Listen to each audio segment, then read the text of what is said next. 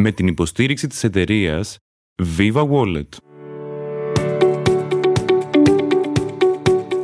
Γεια σας, είμαι η Νίκη Λιμπεράκη και σας καλωσορίζω στο Pod Story, μια παραγωγή του pod.gr με τη συνεργασία των δημοσιογράφων του Inside Story. Σε αυτό το podcast λοιπόν θα παρουσιάζουμε μία έρευνα κάθε εβδομάδα. Σήμερα θα μιλήσουμε για τον πόλεμο που μένεται γύρω από τις τιμές του πετρελαίου. Κύριοι παίχτες σε αυτή τη σκακέρα, η Σαουδική Αραβία, οι Ηνωμένες Πολιτείες και η Ρωσία. Είναι ένα θέμα που ακούγεται σύνθετο και περίπλοκο, για την ακρίβεια είναι σύνθετο και περίπλοκο. Για καλή μας τύχη όμως το έχει ψάξει για το Inside Story ο Κώστας Ράπτης, ένας άνθρωπος που έχει αυτό το μοναδικό ταλέντο να σου αφηγείται το πιο τεχνικό και πολυεπίπεδο διεθνές θέμα σαν να είναι το σενάριο μιας ταινίας που θα θελήσεις οπωσδήποτε να δεις. Μαζί μας ο Κώστας Ράπτης λοιπόν. Κώστα, μιλάς για ένα chicken game παγκόσμιας κλίμακας. Μιλάς ακόμη περισσότερο για μια σύγκρουση που θυμίζει ο λίγον από το γνωστό σπαγκέτι western ο καλός, ο κακός και ο άσχημος. Δεν ξέρω πώς γίνεται η κατανομή, η διανομή των ρόλων δύσκολα γιατί δεν βλέπω καλό σε αυτή την ιστορία. Αλλά αναζητώντας κινηματογραφική παραβολή εκεί πήγε ο νους μου γιατί μία μονομαχία στην οποία αντιπαρατίθενται δύο μπορούμε να την παρακολουθήσουμε κάπως εύκολα. Μία αντιπαράθεση στην οποία υπάρχουν τρεις που δεν ξέρεις ποιος θα πυροβολήσει πρώτος προς ποια κατεύθυνση αρχίζει και γίνεται πολύ περίπλοκη όντως και γίνεται απείρως πιο περίπλοκη αν φανταστούμε ότι αυτό δεν είναι ένα παιχνίδι που παίζεται αποκλειστικά στο επίπεδο της αγοράς. Ποιος δηλαδή θα έχει μεγαλύτερο μερίδιο στην διεθνή πετρελαϊκή αγορά ή σε τι επίπεδο θα ισορροπήσουν οι τιμές. Μιλάμε για δυνάμεις ε, τις Ηνωμένες Πολιτείες και την ε, Ρωσία που παίζουν σε πάρα πολλά ταμπλό ταυτοχρόνως. Η διαπραγμάτευσή τους, οι αμοιβαίοι εκβιασμοί έχουν και στοιχεία γεωπολιτικά και άλλα. Αυτό δεν είναι κάτι νέο, έτσι, αυτή η ιστορία δηλαδή που θα μας αφηγηθεί σήμερα δεν είναι κάτι νέο γιατί είχαμε προπενταετίας χοντρικά μιλώντας μια κατάρρευση των τιμών επίσης και τότε η ρωσική οικονομία τα χρειάστηκε γιατί θυμίζω ότι είναι μεγάλη εξάρτησή της από τις ε, εξαγωγές υδρογονανθράκων δηλαδή και πετρελαίου και φυσικού αερίου. Και μέχρι πρότινος η τιμή του φυσικού αερίου παρακολουθούσε αυτήν του πετρελαίου αν και τελευταία υπάρχει μια σχετική αποσύνδεση. Και αυτό ίσως είναι το μεγάλο παιχνίδι της επόμενης μέρας. Αλλά Ας μένουμε στο παιχνίδι της τωρινής ημέρας. Η τωρινή μέρα βέβαια μας βρίσκει στη συγκυρία του κορονοϊού και αυτή η συγκυρία για το θέμα που συζητάμε, το πετρέλαιο και την τιμή του, αποδεικνύεται οριακή. Με τη ζωή σε καραντίνα και με την οικονομία στον πάγο η ζήτηση έχει μειωθεί δραματικά να σκεφτούμε τι θα πει η καθήλωση των Αμερικανών πολιτών και ο εγκλισμός τους στα σπίτια τους όταν το καθημερινό τους commuting μεταφράζεται σε πολλά χιλιόμετρα και σημαίνει και αυτό μια ελίπουσα ζήτηση αρκετών εκατομμυρίων βαρελιών. Είναι σαν να έχει φύγει από την παγκόσμια κατανάλωση αυτή τη στιγμή η κατανάλωση όλων των Ηνωμένων Πολιτειών. Είναι τόσο μεγάλη η καθήλωση. Υπολογίζεται ότι 25 εκατομμύρια βαρέλια ημερησίως είναι η ζήτηση η οποία έχει καταστραφεί. Βάζω ένα αστερίσκο και ζητώ μια επεξήγηση, γιατί ίσως κανείς εκπλήσεται όταν ακούει ότι ανάμεσα στους τρεις βασικούς παίκτε, τις τρεις αντιμαχόμενες πλευρές για την ιστορία αυτή που συζητάμε, την τιμή του πετρελαίου, βρίσκεται και η χώρα των Ηνωμένων Πολιτειών. Είναι η Αμερική μια πετρελοπαραγωγός χώρα σε τέτοιο επίπεδο; Είναι η χώρα που κατέχει την πρώτη θέση στην παραγωγή αυτή τη στιγμή. Και αυτό είναι μια εξέλιξη των τελευταίων κυρίως ετών που οφείλεται στην τεχνολογία του fracking, δηλαδή της υδραυλικής ρηγμάτωσης, που έχει οδηγήσει στην ανάπτυξη του κλάδου του shale oil, του σχιστολιθικού πετρελαίου και βεβαίως του shale gas, του σχιστολιθικού φυσικού αερίου. Υπάρχουν βέβαια πάντα και οι μεγάλοι αμερικανοί πετρελαιοπαραγωγοί που έχουν την ε, offshore άντληση. Όλα αυτά έχουν προσθέσει αρκετά εκατομμύρια βαρέλια στην αμερικάνικη παραγωγή οδηγώντας τη χώρα του Ντόναλτ Τραμπ στην πρώτη θέση. Πενεύεται ο ένικος του Λευκού Οίκου ότι η χώρα του είναι πια ενεργειακά αυτάρκης και αυτό εξηγεί λιγάκι και τον διαφορετικό τρόπο με τον οποίο αντιμετωπίζει τις σχέσεις της δικής του χώρας με την Μέση Ανατολή. Δεν είναι η Αμερική εξαρτημένη από το Μεσανατολικό πετρέλαιο, άλλοι είναι και για την ακρίβεια οι μεγάλοι της ανταγωνιστές οι Κινέζοι. Η εικόνα είναι λίγο πιο σύνθετη βέβαια γιατί οι Ηνωμένες Πολιτείες καταφέρνουν ταυτοχρόνως και να εξάγουν πετρέλαιο και να έχουν και ανάγκες για εισαγωγή πετρελαίου. Αυτό το μπέρδεμα προκύπτει από τις διαφορετικές ποιότητες πετρελαίου, το λεγόμενο βαρύ και το ελαφρύ και το ότι ο αμερικανικός κλάδος της διήλυσης δεν έχει ακόμα προσαρμοστεί ώστε να μπορεί να καλύπτει όλες του τις ανάγκες με το εγχωρίως αντλούμενο πετρέλαιο. Αλλά αυτό ίσως είναι μια λεπτομέρεια. Σε ευχαριστώ για τη χρήσιμη επεξήγηση, γιατί ομολογώ ότι με εξέπληξε και εμένα αυτό το στοιχείο. Στην πραγματικότητα, Κώστα, ποιο είναι εδώ το επίδικο και γιατί δεν καταφέρνουν να τα βρουν; Δεν καταφέρνουν να τα βρουν, διότι μέχρι τώρα είχε επιτευχθεί μια ισορροπία που είχε κωδικοποιηθεί στο σχήμα του OPEC+. Είχαμε δηλαδή τον OPEC, τον Οργανισμό Πετρελαιοεξαγωγικών Χωρών. Η Ρωσία, γιατί πολύ μεγάλος παραγωγός, δεν αποτελούσε ποτέ μέλος του. Το 2017 σε κήρυξη ανακοχής, ας το πούμε έτσι, στην ε, προηγούμενη κρίση των τιμών, συγκροτήθηκε ένα ευρύτερο σχήμα που επιτρέπει τη συνεννόηση ανάμεσα στο καρτέλ του ΟΠΕΚ όπου πρωταγωνιστεί η Σαουδική Αραβία και την Ρωσία που μέχρι τότε βρισκόταν εκτός αυτού. Η συνεννόηση επιτυγχάνεται με το να αναλαμβάνουν δεσμεύσεις όλοι οι συμμετέχοντες για το επίπεδο στο οποίο θα κινηθεί η παραγωγή τους. Άρα όταν θέλουν να ανεβάσουν την τιμή περικόπτουν αλλά συνεννοημένα, ένα μέρος της ε, παραγωγής τους για να στηρίξουν τις ε, τιμές. Από τότε που μπήκαμε στην κρίση του κορονοϊού, η ζήτηση υποχωρεί τόσο ραγδαία, ώστε είναι αμφίβολο ποιο επίπεδο περικοπής της παραγωγής θα μπορούσε να στηρίξει τις τιμές. Αυτό είναι το ένα πρόβλημα. Το δεύτερο πρόβλημα είναι ότι οι δύο εταίρια, τους πούμε έτσι, του OPEC+, δηλαδή η Σαουδική Αραβία και η Ρωσία, που εδώ και κάποιες εβδομάδες έχουν γίνει οι πρωταγωνιστές του πολέμου των τιμών, ταυτοχρόνως έχουν το βλέμμα τους στραμμένο στον τρίτο, στις Ηνωμένες Πολιτείες, οι οποίες δεν αποτελούσαν τμήμα της συνεννόησης. Θα χαίρονταν πάρα πολύ νομίζω και στη Μόσχα και στο Ριάντ αν καταφέρναν να επιφέρουν ένα θανάσιμο πλήγμα, αν όχι συνολικά στην Αμερικανική πετρελαϊκή παραγωγή, πράγμα όχι εφικτό, τουλάχιστον σε εκείνο το τμήμα της που είναι ο σχιστολιθικός κλάδος. Αυτός που αναπτύχθηκε με βάση τις νέες τεχνολογίες και που έχει κάνει τη διαφορά στο επίπεδο παραγωγής των Ηνωμένων Πολιτειών.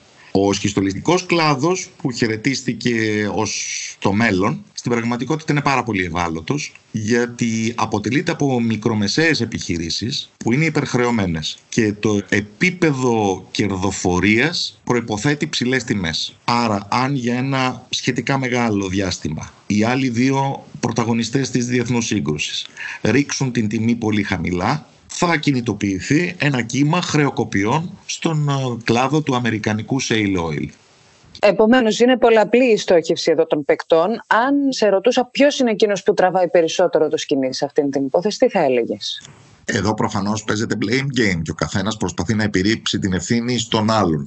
Έχω την αίσθηση πάντως ότι το πιο ενδιαφέρον παιχνίδι παίχτηκε στο εσωτερικό της ρωσικής πλευράς. Είχαμε την αίσθηση ότι ο Βλαντίμιρ Πούτιν και πετρελαϊκές εταιρείες της Ρωσίας όπως η Lukoil ήταν αρκετά δεκτικές σε μια νέα συμφωνία με τους Σαούντ. Γιατί η προηγούμενη συμφωνία στους κόλπους του OPEC Plus έλυγε την 1η Απριλίου και θα έπρεπε να ανανεωθεί.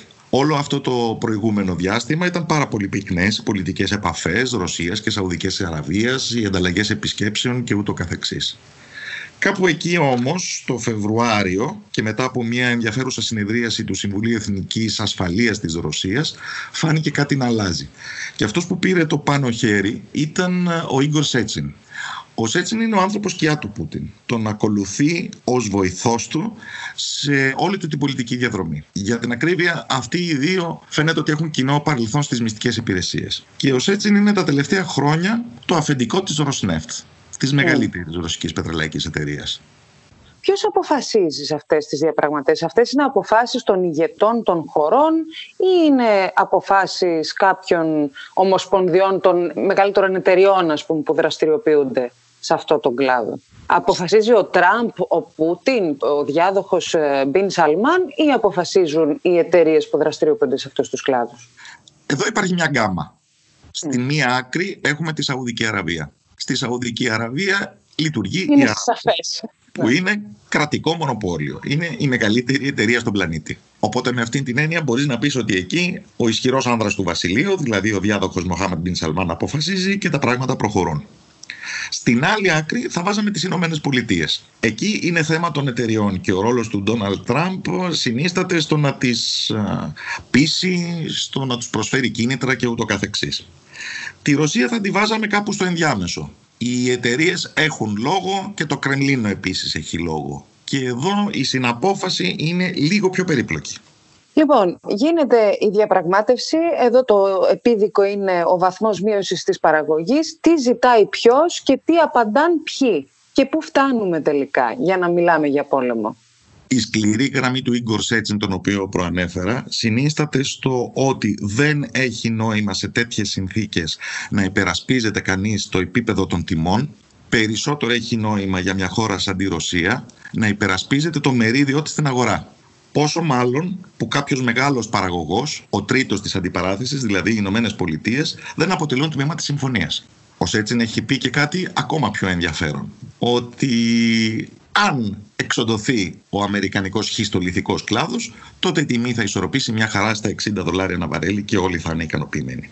Έγινε μια προσπάθεια λοιπόν να ανανεωθεί η συμφωνία του ΟΠΕΚ, η οποία κατέληξε, καταλαβαίνουμε, με ρωσική πρωτοβουλία σε αδιέξοδο στις αρχές Μαρτίου.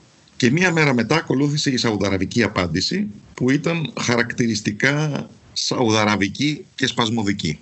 Το γύρισαν δηλαδή οι Σαούντ στην αύξηση της παραγωγής. Μπορούμε να φανταστούμε τι σημαίνει σε μια συγκυρία τόσο μεγάλης μείωσης της ζήτησης η αύξηση της παραγωγής που εξήγηλαν οι Σαούντ και την οποία βεβαίως μιμήθηκαν λίγο μετά και οι Ρώσοι και τα Ηνωμένα Αραβικά Εμμυράτα και ούτω καθεξής.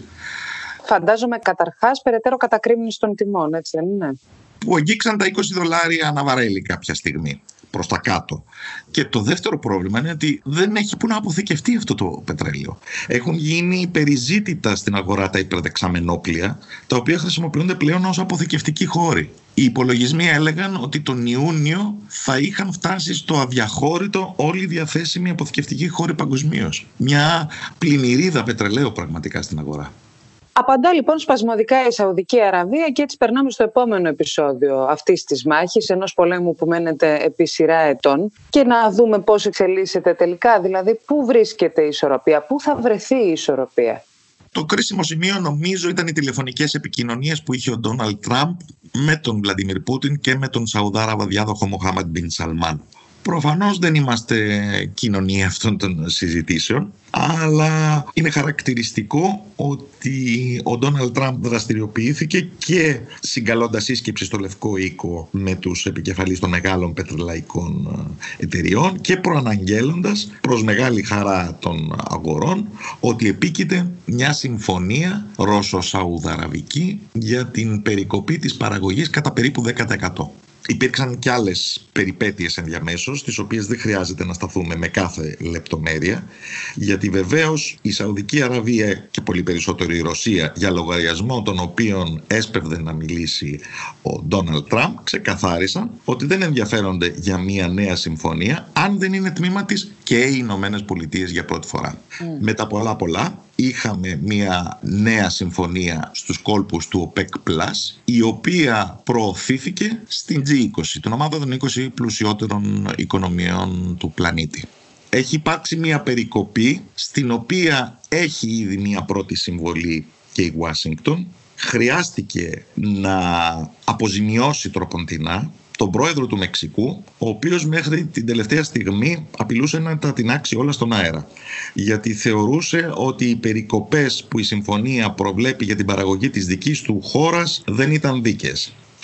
Και έτσι ο Ντόναλτ Τραμπ ανέλαβε να τον πείσει να δεχθεί να μπει σε μια συμφωνία με το βαθμό περικοπής που αυτός διεκδικούσε και ήταν κάπως περιορισμένος και με την Αμερική να βάζει τη διαφορά περικόπτοντας αντιστοίχως την ε, δική της παραγωγή η αναφορά σου στο Μεξικό, ανοίγω απλώς μια παρένθεση, έρχεται να μας θυμίσει ότι σε αυτή την ιστορία οι βασικοί παίκτες είναι τρεις, αλλά υπάρχει σειρά χωρών των οποίων η οικονομία επηρεάζεται από τις εκάστοτε αποφάσεις του ΟΠΕΚ και του ΟΠΕΚ+.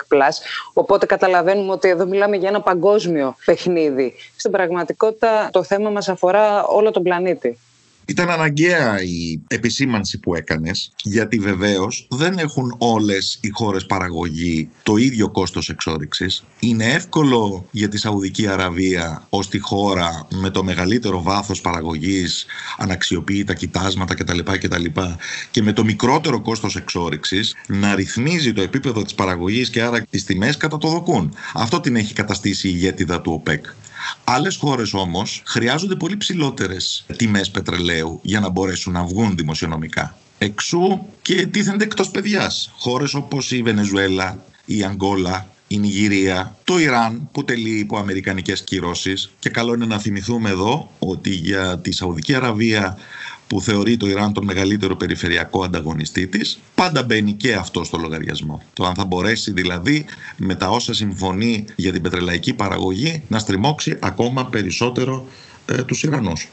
Έχουμε λοιπόν φτάσει σε αυτή τη συμφωνία, ε, την οποία όμως ακούω να μας εξηγήσει με μια μάλλον έτσι συγκρατημένη λογική ως προς τα αποτελέσματά της. Δεν έρχεται να λύσει και πολλά πράγματα, έτσι δεν είναι; Όπως επεσήμανε ο επικεφαλής της Διεθνούς Υπηρεσίας Ενέργειας, η οποία εκπροσωπεί τις χώρες καταναλωτές, η ζήτηση έχει πέσει τόσο πολύ που ακόμα και αυτή η συμφωνία δεν καλύπτει τη διαφορά. Αυτό είναι το ένα. Το άλλο είναι ότι δεν ε, πρόλαβαν να δηλώσουν ότι υπάρχει συμφωνία και αρχίσαν πάλι νέους γύρους εχθροπραξιών. Με τι τρόπο; Η Σαουδική Αραβία δεσμεύτηκε για ένα ορισμένο επίπεδο παραγωγής. Δεν δεσμεύτηκε όμως ότι δεν θα κάνει εκπτώσεις προς τους πελάτες της. Ξεκίνησε λοιπόν να κάνει προσφορές προς τους πελάτες. Πάντα δηλαδή το ζητούμενο εδώ είναι να υπερασπιστεί κανείς το μερίδιο αγοράς που έχει σε μια πίτα που διαρκώς μικραίνει. Κώστα, επισημαίνεις στην έρευνά σου για το Inside Story μια λεπτομέρεια που δεν είναι καινούρια. Εγώ όταν την άκουσα πρώτη φορά από σένα πριν από χρόνια, εξεπλάγει. Οπότε θα σου ζητήσω να μας δώσεις την εικόνα και για εκείνους που μας ακούν και δεν ξέρουν το θέμα. Έχουμε στο μυαλό μας τη Σαουδική Αραβία ως μια χώρα με τεράστιο πλούτο. Τεράστιο και ανεξάντλητο πλούτο. Όπως γράφεις όμως, στο βασίλειο των Σαούντ υπάρχουν δημοσιονομικά προβλήματα, όσο περίεργο και αν ηχεί αυτό. Δεν είναι περίεργο γιατί οι οικονομίες που στηρίζονται στην μολοκαλλιέργεια, να το πούμε έτσι, εν προκειμένου του πετρελαίου, είναι εξορισμού ευάλωτες. Η Σαουδική Αραβία έχει ένα έλλειμμα του προπολογισμού που υπολογίζεται, αν τα θυμάμαι καλά, να φτάσει φέτος το 8%. Δεν είναι καθόλου μικρό. Η Σαουδική Αραβία εξήγηλε από πέρσι μέτρα λιτότητας. Ποιος θα το φανταζόταν. Αλλά μιλάμε για μια χώρα που ουσιαστικά δεν υπάρχει φόρος εισοδήματος και που οι παροχές για τους γηγενείς είναι πολύ μεγάλες. Λέω για τους γηγενείς γιατί βγαίνει έξω από το λογαριασμό η εργασία των πολλών πολλών μεταναστών που στηρίζουν αυτή την οικονομία δουλεύοντας σε άθλιες συνθήκες. Αν βάλουμε δίπλα-δίπλα τη Ρωσία και τη Σαουδική Αραβία και αναρωτηθούμε ποιος μπορεί περισσότερο να αντέξει σε αυτό το chicken game, ίσως η εικόνα να μην είναι πολύ κολακευτική για τους Σαούντ. Γιατί καταρχήν εξαρτώνται σε πολύ μεγάλο βαθμό για την κάλυψη των αναγκών τους, διατροφικών και άλλων, από εισαγωγές, ενώ η Ρωσία εν μέρη αυτό το έχει αντιμετωπίσει, ιδίως από τότε που θεσπίστηκαν ε, κυρώσεις εναντίον της και άρα έπρεπε να καλύψει τις ανάγκες εγχωρίως και βεβαίως υιοθέτησε και αυτή αντικυρώσεις για ευρωπαϊκά αγροτικά προϊόντα όπως το έχουμε δει και έτσι ανέκτησε μέρος της εγχώριας αγοράς της. Αυτό είναι ένα ρωσικό πλεονέκτημα όπως το βλέπω εγώ. Ένα άλλο έχει να κάνει με το νόμισμα. Η πτώση των τιμών απαντάται στη Ρωσία συνήθως με υποτίμηση του ρουβλίου. Αυτό ισοφαρίζει κάπως, απορροφά τους κραδασμούς. Γιατί βεβαίως το πετρέλαιο που εξακολουθεί να πουλάει η Ρωσία, έστω και σε μικρότερες τιμές, το πουλάει σε δολάρια αλλά με ένα υποτιμημένο έναντι του δολαρίου ρούβλι εξακολουθεί να καλύπτει μέρος των δημοσιονομικών και άλλων αναγκών της. Η Σαουδική Αραβία δεν έχει αυτό το πλεονέκτημα γιατί το νόμισμά της είναι προσδεδεμένο στο δολάριο και δεν μπορεί να αποσυνδεθεί από το δολάριο γιατί σε αυτή τη σταθερή ισοτιμία στηρίζεται και το σύστημα του πετροδολαρίου. Ότι δηλαδή οι αγορές οι αγοραπολισίες πετρελαίου παγκοσμίως θα γίνονται στο αμερικανικό νόμισμα και ότι τα έσοδα των Σαουδαράβων όπου αυτό ουσιαστικά θα ανακυκλώνονται στην Wall Street με την αγορά αμερικανικών τίτλων κτλ. Επομένως, αυτή η συμφωνία που ήρθε ευνηδιαστικά να ανακόψει κάπως την ένταση και να συγκρατήσει λίγο την υποχώρηση των τιμών του πετρελαίου, κατά τη γνώμη σου είναι μια πρόσκαιρη ανακοχή; Είναι μια προσκαιρή ανακοχή η οποία συγκαλύπτει και ένα εσωτερικό πρόβλημα των Ηνωμένων Πολιτειών και του Τραμπ προσωπικά. Γιατί ο αμερικανικός πετρελαϊκός κλάδος δεν είναι κάτι το ενιαίο. Υπάρχουν από τη μια οι μεγάλοι που στηρίζονται στην offshore άντληση και υπάρχουν οι μικρομεσαίοι του σχιστολιθικού πετρελαίου, οι ευάλωτοι θα πρέπει να διαλέξει ο Τραμπ ποιος θα πρέπει να υποστεί το κόστος. Νομίζω ότι ο σχιστολιθικός κλάδος έχει ένα σκοτεινό μέλλον μπροστά του. Το πρόβλημα όμως είναι ότι επειδή είναι και υπερχρεωμένος, οποιαδήποτε χρεοκοπία μετακυλίεται μετά στο αμερικανικό χρηματοπιστωτικό σύστημα. Σίγουρα δεν θέλει ο Τραμπ και μάλιστα σε προεκλογική περίοδο και μάλιστα στις δικές του πολιτείες όπου κυρίως εδρεύουν αυτές οι εταιρείες του σχιστολιθικού κλάδου να δει χρεοκοπίες και χιλιάδες απολύσεις εργαζομένων. Και έλεγα πότε θα φτάναμε να αναφερθούμε στις επικείμενες προεδρικές εκλογές γιατί η αλήθεια είναι ότι ό,τι και αν πούμε για τις Ηνωμένες Πολιτείες, ακόμη και για τη διαχείριση της κρίσης με τον COVID-19 για παράδειγμα, πάντα καταλαβαίνουμε ότι ό,τι συμβαίνει από πλευράς του Τραμπ γίνεται με το βλέμμα στραμμένο στον ε, επόμενο Νοέμβριο. Κώστα, θα σου κάνω κλείνοντας μια ερώτηση που μπορεί να ακούγεται αφελής, όμως νομίζω ότι έρχεται στο μυαλό πολλών που μας ακούν. Κατά το παρελθόν την είχα κι εγώ. Εμάς, τους καταναλωτές, αυτός ο πόλεμος δεν μας συμφέρει. Δηλαδή, δεν μας συμφέρει ότι κατακριμνίζεται η τιμή του πετρελαίου. Εκ πρώτης όψεως μας συμφέρει, αναμφίβολα. Βέβαια, τώρα αυτό είναι ένα ερώτημα πολυτελείας γιατί είμαστε έγκλειστοι. Θέλω να πω, αντιμετωπίζουμε ένα πολύ σοβαρότερο πρόβλημα που συνίσταται στο ότι έχει παγώσει η παραγωγή. Άρα, το αν τα καύσιμά της είναι φτηνότερα ή όχι δεν είναι και τόσο επίκαιρο αυτή τη στιγμή. Ωστόσο, αν αρχίσουν και κλειδονίζονται μεγάλες οικονομίες που στηρίζονται στην τιμή του πετρελαίου, δεν ξέρω κατά πόσον οι κραδασμοί δεν φτάνουν μέχρι και τις δικές μας ακτές, να το πω έτσι. Δεν είναι ποτέ σημάδι καθησυχαστικό μια ισοπαίδωση των τιμών του πετρελαίου. Αυτό το σπαγκέτι western θα μπορούσες, θα τολμούσες να κάνεις μια εκτίμηση ποιον θα βρει νικητή στο τέλος; Σχεδόν το διέπραξα λέγοντας ότι θεωρώ πάρα πολύ ευάλωτο τον αμερικανικό σχιστολιθικό κλάδο του οποίου τα ημάτια επανεπιπτόντως θέλουν να διαμοιραστούν και οι Αμερικανοί μεγάλη παραγωγή και γι' αυτό στις προσπάθειες του Τραμπ να μεσολαβήσουν είπαν ότι προτιμούν το θέμα να λυθεί με τις μεθόδους της αγοράς. Για τη Σαουδική Αραβία είναι δύσκολο να κάνει κανείς προβλέψεις. Νομίζω ότι με οτιδήποτε έχει καταπιαστεί ο υπερφιλόδοξος πρίγκιπας ε, διάδοχος τα έχει θαλασσώσει. Να θυμίσω τον πόλεμο της Ιεμένης, να θυμίσω τις κατά καιρούς συλλήψεις συγγενών του που υποδηλώνουν και κάποια εσωτερική αστάθεια στο βασίλειο. Προφανώς ε, είναι κάτι πολύ ρηψοκίνδυνο να προβλέπει κανείς νικητή σε μια τέτοια αντιπαράθεση αλλά να κάποια στοιχεία συγκριτικής δύναμης και αδυναμίας των πρωταγωνιστών θα έδωσα. Κώστας, σε ευχαριστούμε πολύ. Εγώ ευχαριστώ. Είμαι η Νίκη Λιμπεράκη και μόλις ακούσατε το Pod Story. Μια παραγωγή του pod.gr με τη συνεργασία των δημοσιογράφων του Inside Story. Για να βρείτε κι άλλα podcast, μπείτε στο www.pod.gr ή σε όποια εφαρμογή ακούτε podcast από το κινητό σας. Με την υποστήριξη της εταιρείας Viva Wallet. Προσφορά Inside Story για τους ακροατές του Pod Story. Κέρδισε 20 ευρώ. Γίνε συνδρομητής στο Inside Story για ένα έτος με 40 ευρώ αντί για 60. Γράψου τώρα στο www.insidestory.gr κάθετο subscribe. Επίλεξε «Έχω κουπόνι», συμπλήρωσε Pod Story και πάτα επιβεβαίωση. Pod.gr το καλό να ακούγεται.